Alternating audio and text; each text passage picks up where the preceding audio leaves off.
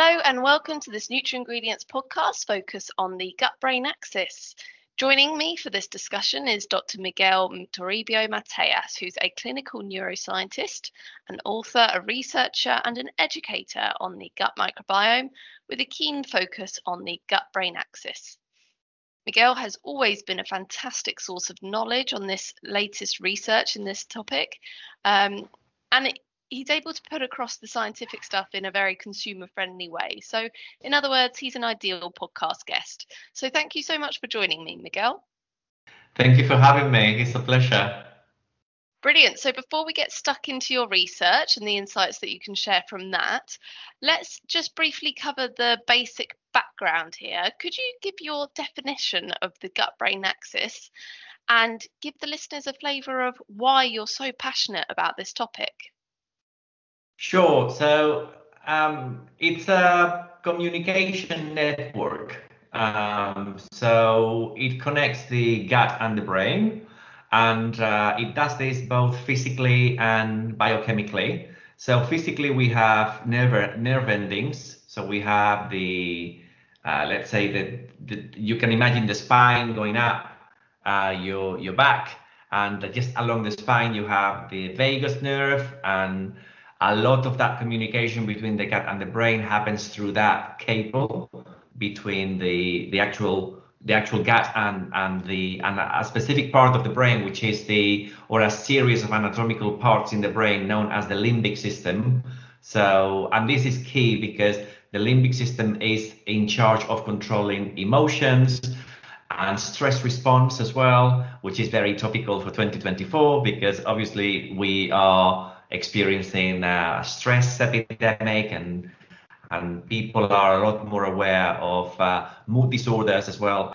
Um, going back to the definitions, it's a network that connects the, the gut and the brain physically through these uh, nerves and also biochemically. And biochemically, it means that it's a bit like a two-way street in a way. So you have um, signals being sent from the gut to the brain and back from the brain to the gut and there is a an interplay between these messages that is complex.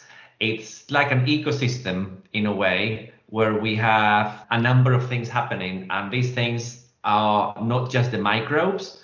Uh, we also have hormones, we have immune cells, we have uh, food, obviously, because food is is feeding the microbes and allowing them to thrive or to to starve if we are not feeding the the right substrate for microbes to to engage in in proper function and uh, and this has a um, a very palpable effect on on emotions on mental health on overall well-being and uh, at one end of the spectrum we have mental health that is a little bit funny to define because we tend to talk about mental health in a very wide way. Uh, so at one end of the spectrum, we do have mental illness, as in severe depression and severe anxiety and schizophrenia and you know all of this kind of uh, um, spectrum of, of disorders that are major and then we have mental health issues that might affect people like you know you might have low mood or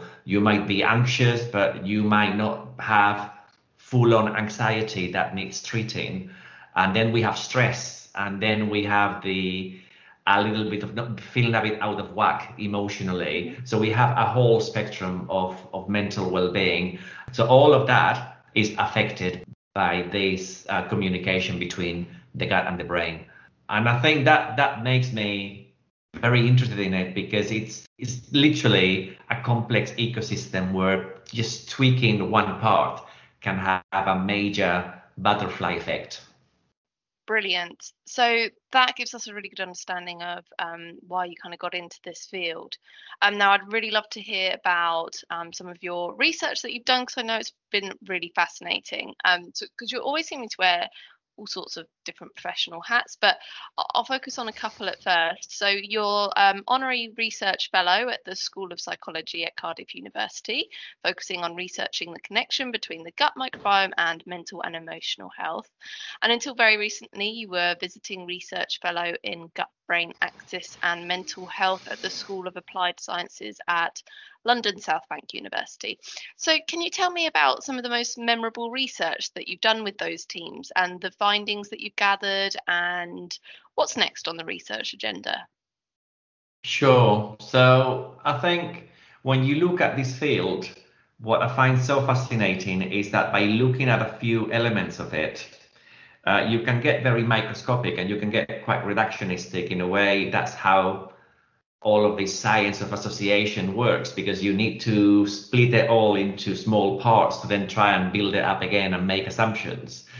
But any of the um, of the projects that I've been involved in, all whether they've been published or not, or the assumptions that we've made have been completely uh, backed up then by other larger studies or not, they all have this ability to change people's lives. And I think that is, for me, is one of the things that I that I find quite translatable. is uh, is a very exciting field to be in because uh, a small change in somebody's uh, food choices can have a massive impact on how they feel, you know, at a number of levels. So from my fellowship at um, um, the School of Applied Sciences at South Bank University, London South Bank University, that um, was a project uh, that was funded by the European Regional Development Fund. So it was a grant by by the ERDF, and uh, we were tasked with creating a system that allowed us to put together different ways to of looking at the microbiome and particularly microbiome impact on mental well-being. Um, so some of the projects were more microbiome based, some of the projects were more in conjunction with the um, um, psychology people and were more psychology based than microbiome based. So they had like different inputs, but the idea was to, to put the two together. And I think the one that for me had um, the one that was more in, most interesting for me was a small um, uh, clinical um, trial. Um, just for anybody listening, the, the research that I've been doing has specialized in feasibility studies and pilot studies. So there've been clinical trials that may have um, 20 people on on each um, arm, for example, or 30 people on each arm. Sometimes not even randomized because they, they are even like a step before the actual randomization. So so that that's the kind of um, area that I've been moving in. So um, so one of the ones that was uh, quite exciting was then with the assumption that processed foods and we were using vegan meats. So um, meat alter- plant-based meat alternatives basically uh, like vegan sausages and burgers and uh, all this kind of thing that has become quite trendy. We were under the assumption that uh, they were going to be um, perhaps not so beneficial for the microbiome, and we wanted to. We started with that assumption, and we wanted to ha- keep an open mind and maybe challenge it to be be a bit controversial to actually say is everything that is processed because to go from a a bean to a to a burger, there's a fair amount of processing. So and now ultra processing is is kind of a you know everybody's thinking that is bad. So is it always bad? And we wanted to put that through the lens of the microbiome. So we tested that with a, a group that was given um, vegan meals um, and then another group that continued to have a typical British diet with, you know, with meat and eggs and fish and so on. And they didn't have any of the vegan meats. So, and we compared what happened. And we saw some very interesting changes in the microbiome of people who had the vegan meats. And particularly just um, the key finding was the a, a, positive trend in the growth of um, butyric producers like Faecalibacterium, Roseburia, and so on. So really interesting microbes because they produce the short chain fatty acids that then have a an anti-inflammatory effect at local level in the gut, but also when you look at the the theories of how um, changes in the gut microbiota might impact mental well-being, they're all based around intestinal, well, uh, different areas, but one of them is diversity, which improved in people who took the the vegan um, the vegan meals. The key marker is butyrate production, and and we had a, a nice indication that in a, in the short spell of time that the study took to to be carried out, so it was a month, there was a really good indication that butyrate production was being stimulated. So we looked at genes uh, in the micro, in the microbes that give you an indication of how much butyrate is being produced, and that was a, a way to to find out what was going on. So that was one of the one of the studies, and then I've been involved in a multi university team as well during my time at Southbank, and I continue to be involved with them, and that's looking specifically at an intervention with um, kefir and ADHD.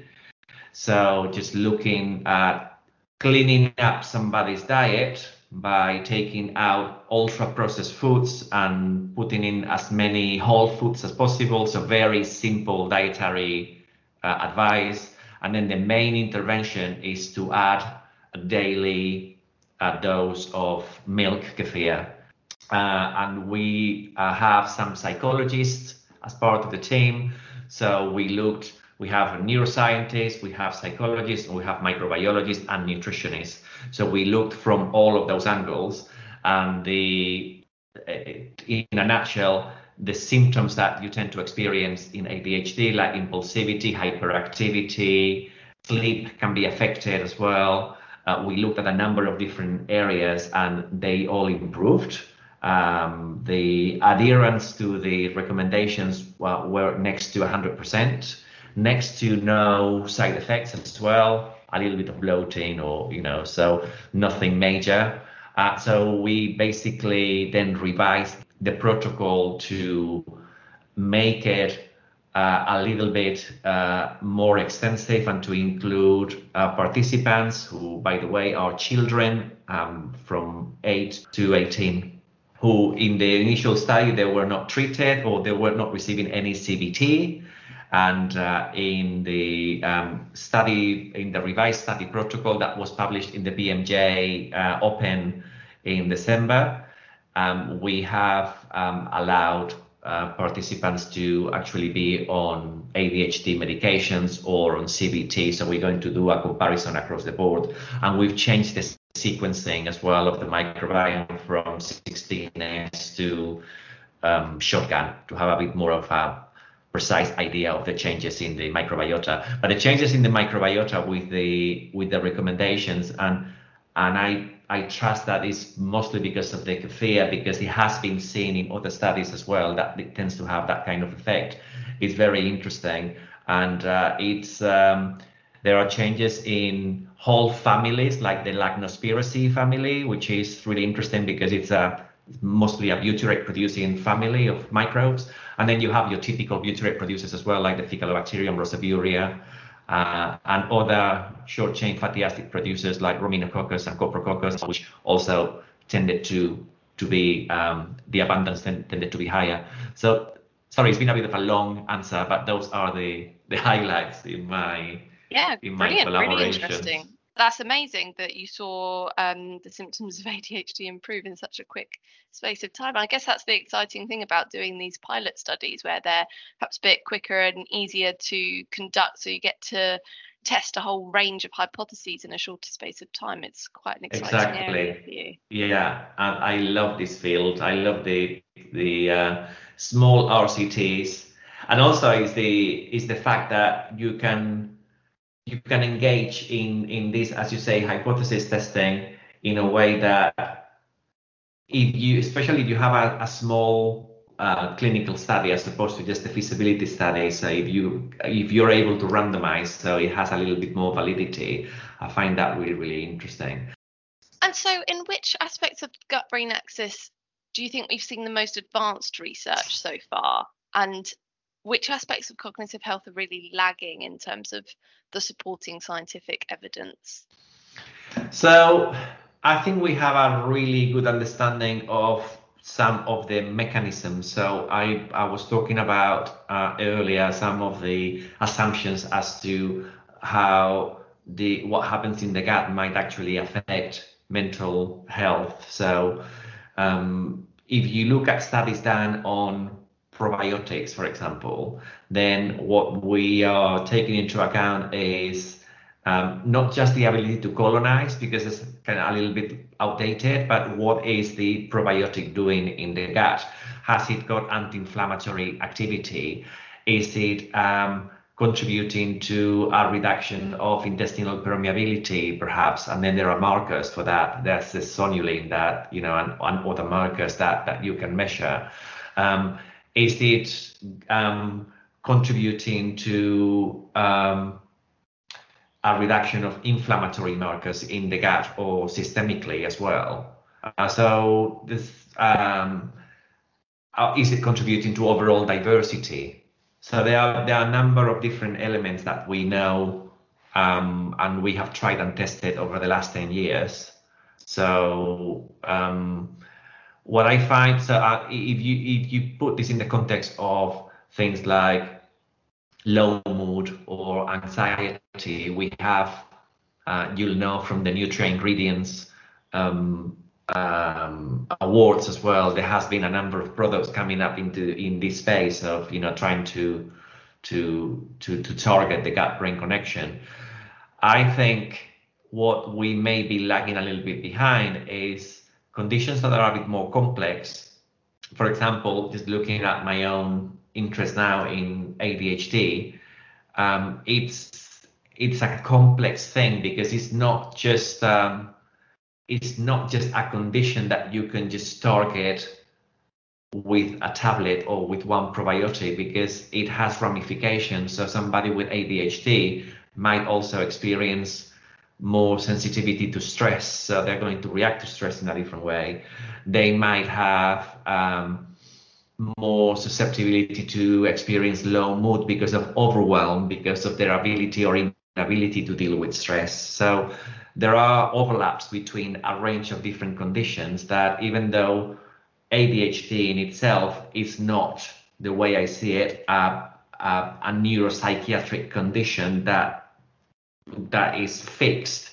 It's um, it's got all of these ramifications. For me, it's a neurotype it's a it's a type of brain, it's a type of wiring, and that that theory is, is being quite substantiated in terms of our imaging studies that are coming up. But yeah, I think another one is autism. So again, really complicated in experienced completely differently uh, by different individuals.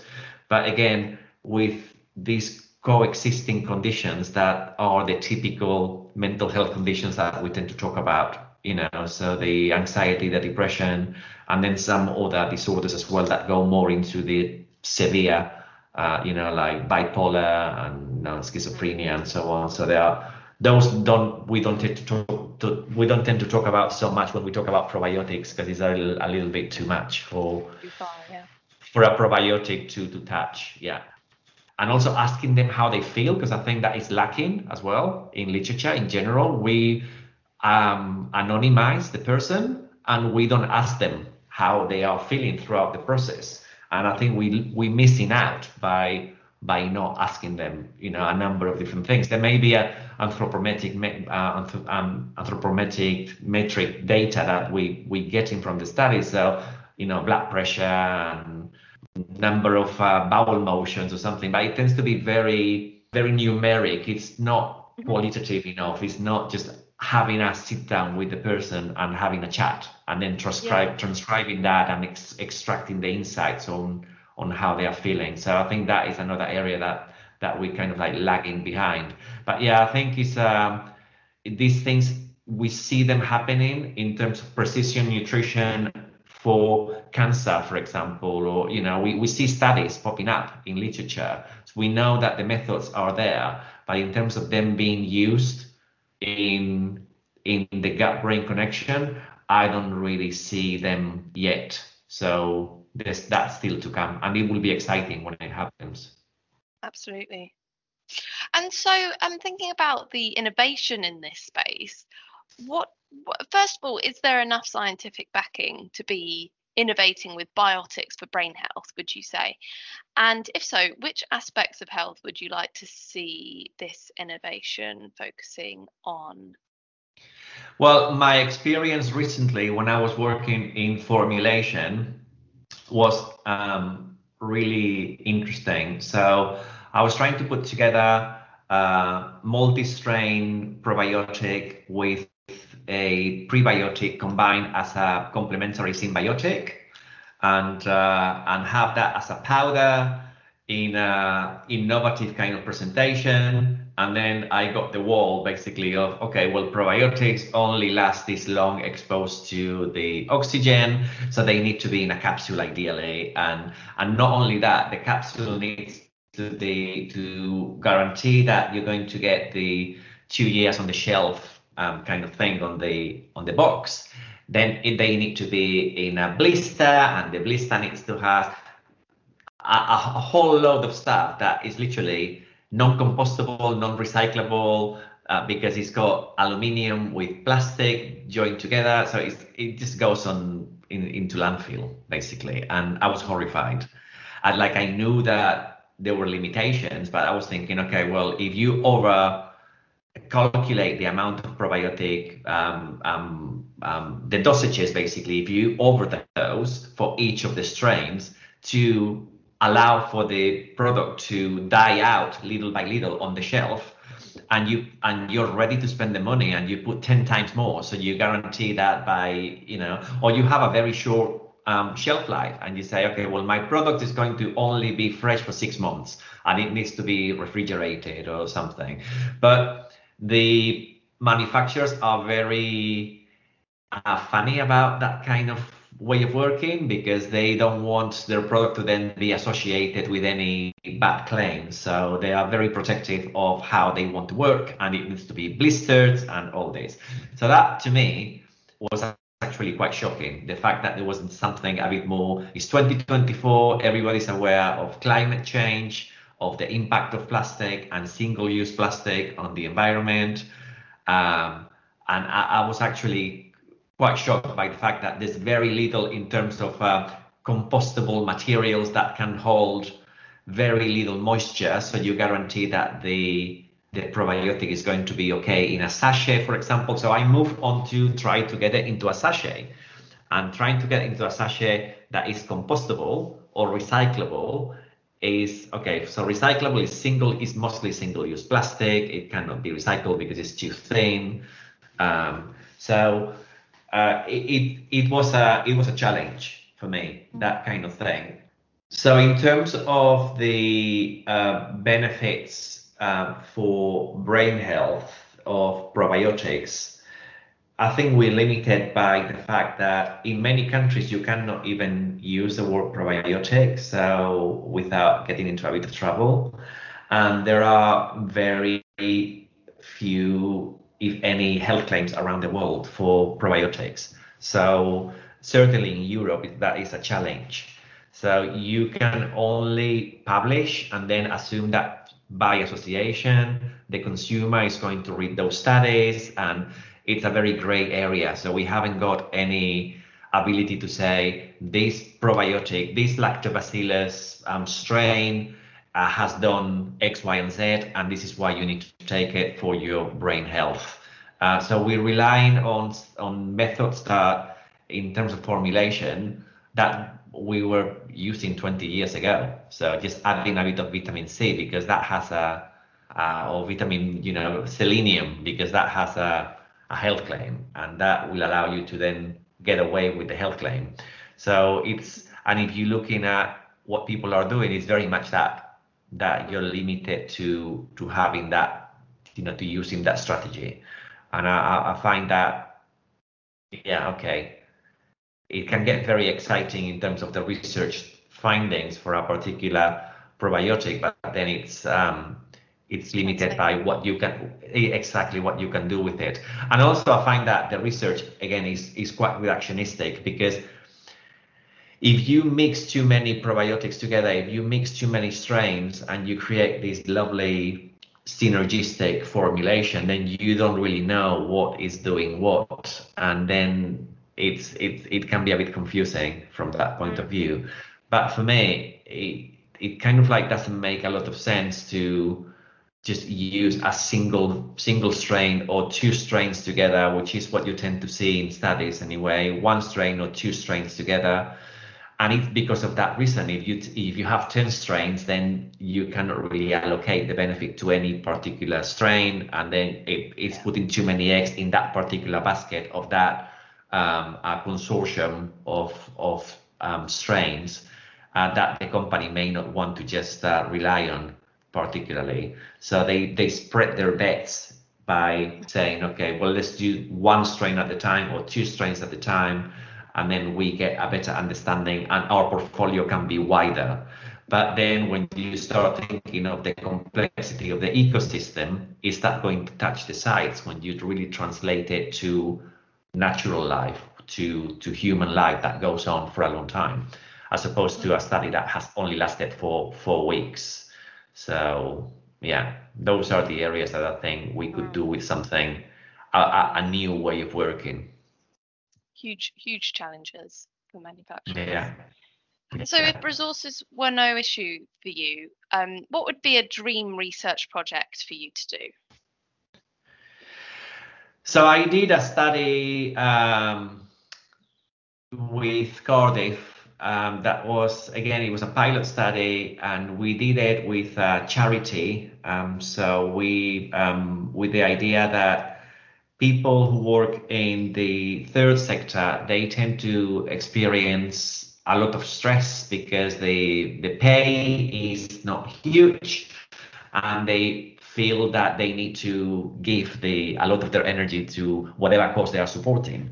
Um, and this has been reported. There's a, a, lot of data to actually corroborate that kind of uh, uh, idea that you know there's a lot of burnout going on in the in in the charity sector particularly if you're dealing with people and this is a we work with a charity that um, that deals with uh, people who have experienced trauma and um, uh, i actually work with the charity as a, a volunteer that is uh, focusing on people from 18 to 30 who may have um, tried to um, uh, kill themselves by suicide so they uh, invite them into um, sessions where they use dialectical behavioral therapy and learn to experience life in a different way, just to reframe life. And they learn about nutrition as well. So they learn about the gut brain axis with me. We do um, some um, sessions with smoothies where they learn to actually create a smoothie that is beneficial for the gut and the brain and what the nutrients are that are involved and so on. So I had a relationship with them and I thought, okay, it'd be really lovely to do a study with them. So we did this study where we used uh, a corner in the kitchen where the employees of the charity could actually learn about the benefits of doing the same smoothies that we've been using for the delegates of the of the You Are Not Alone group. So they had the ability to learn, but they could scan a QR code and actually learn about the benefits of fiber and uh, kefir and so on. And they had a blender or two blenders, and they had different things that they could mix readily available for them to have the smoothie every day. So that was a nice kind of a workplace initiative. And what we were trying to go with initially was to have a microbiome test before and after, but we couldn't get the ethics approved in time to do the studies. So we went without the microbiome test, and we we used a number of different um, psychological tests instead, just to get an understanding. Okay, has this got legs? If we see that at psychological level this is working, then we can actually go and do this as a bigger study with the microbiome test. So it it had legs. You covered it in um, um, on nutrient ingredients. I think you described it as having powerful, powerful powerful effects on emotional health. And for me, that was exciting because a lot of studies focus on negative things. So you you look at the negative, and that is your endpoint, and then you measure the reduction of the risk or the reduction in depression or the reduction in anxiety, and that is a way of working. It can be quite satisfying at a clinical level. But there's also the the the other end of the spectrum. What about the wellness end? What about the the, the thriving and the flourishing. So we did ask people about things that could be construed as being negative, you know, lack of energy or, you know, whatever, uh, low mood. But we also asked them about thriving and about flourishing. So we use scales that are used in a more positive psychology kind of a, a angle, and and it had a lot of uh, um, a lot of power for for the um, small group that was again like 15 people. So if I had all the money in the world, I would take this to a large organization and I would run it. So we do um, several um, microbiome tests and we try um, the same kind of um, psychology uh, based tests as well and trying to find associations between the changes in the microbiota and the and the behavioral change as well and interview people as well have more time with them and ask them how they felt throughout the process. So all of that would be you know that that combined would be a dream dream study for me brilliant keep me posted and when, if and when you do it, and I'll, I'll, make sure to keep my eye out for that. Well, thank you so much for your time today, Miguel. I really appreciate that. As always, it's been super insightful, um, and I really look forward to keeping up with all your R and D work into the future as well. So thanks for joining me. Thank you so much, Nikki. Thank you.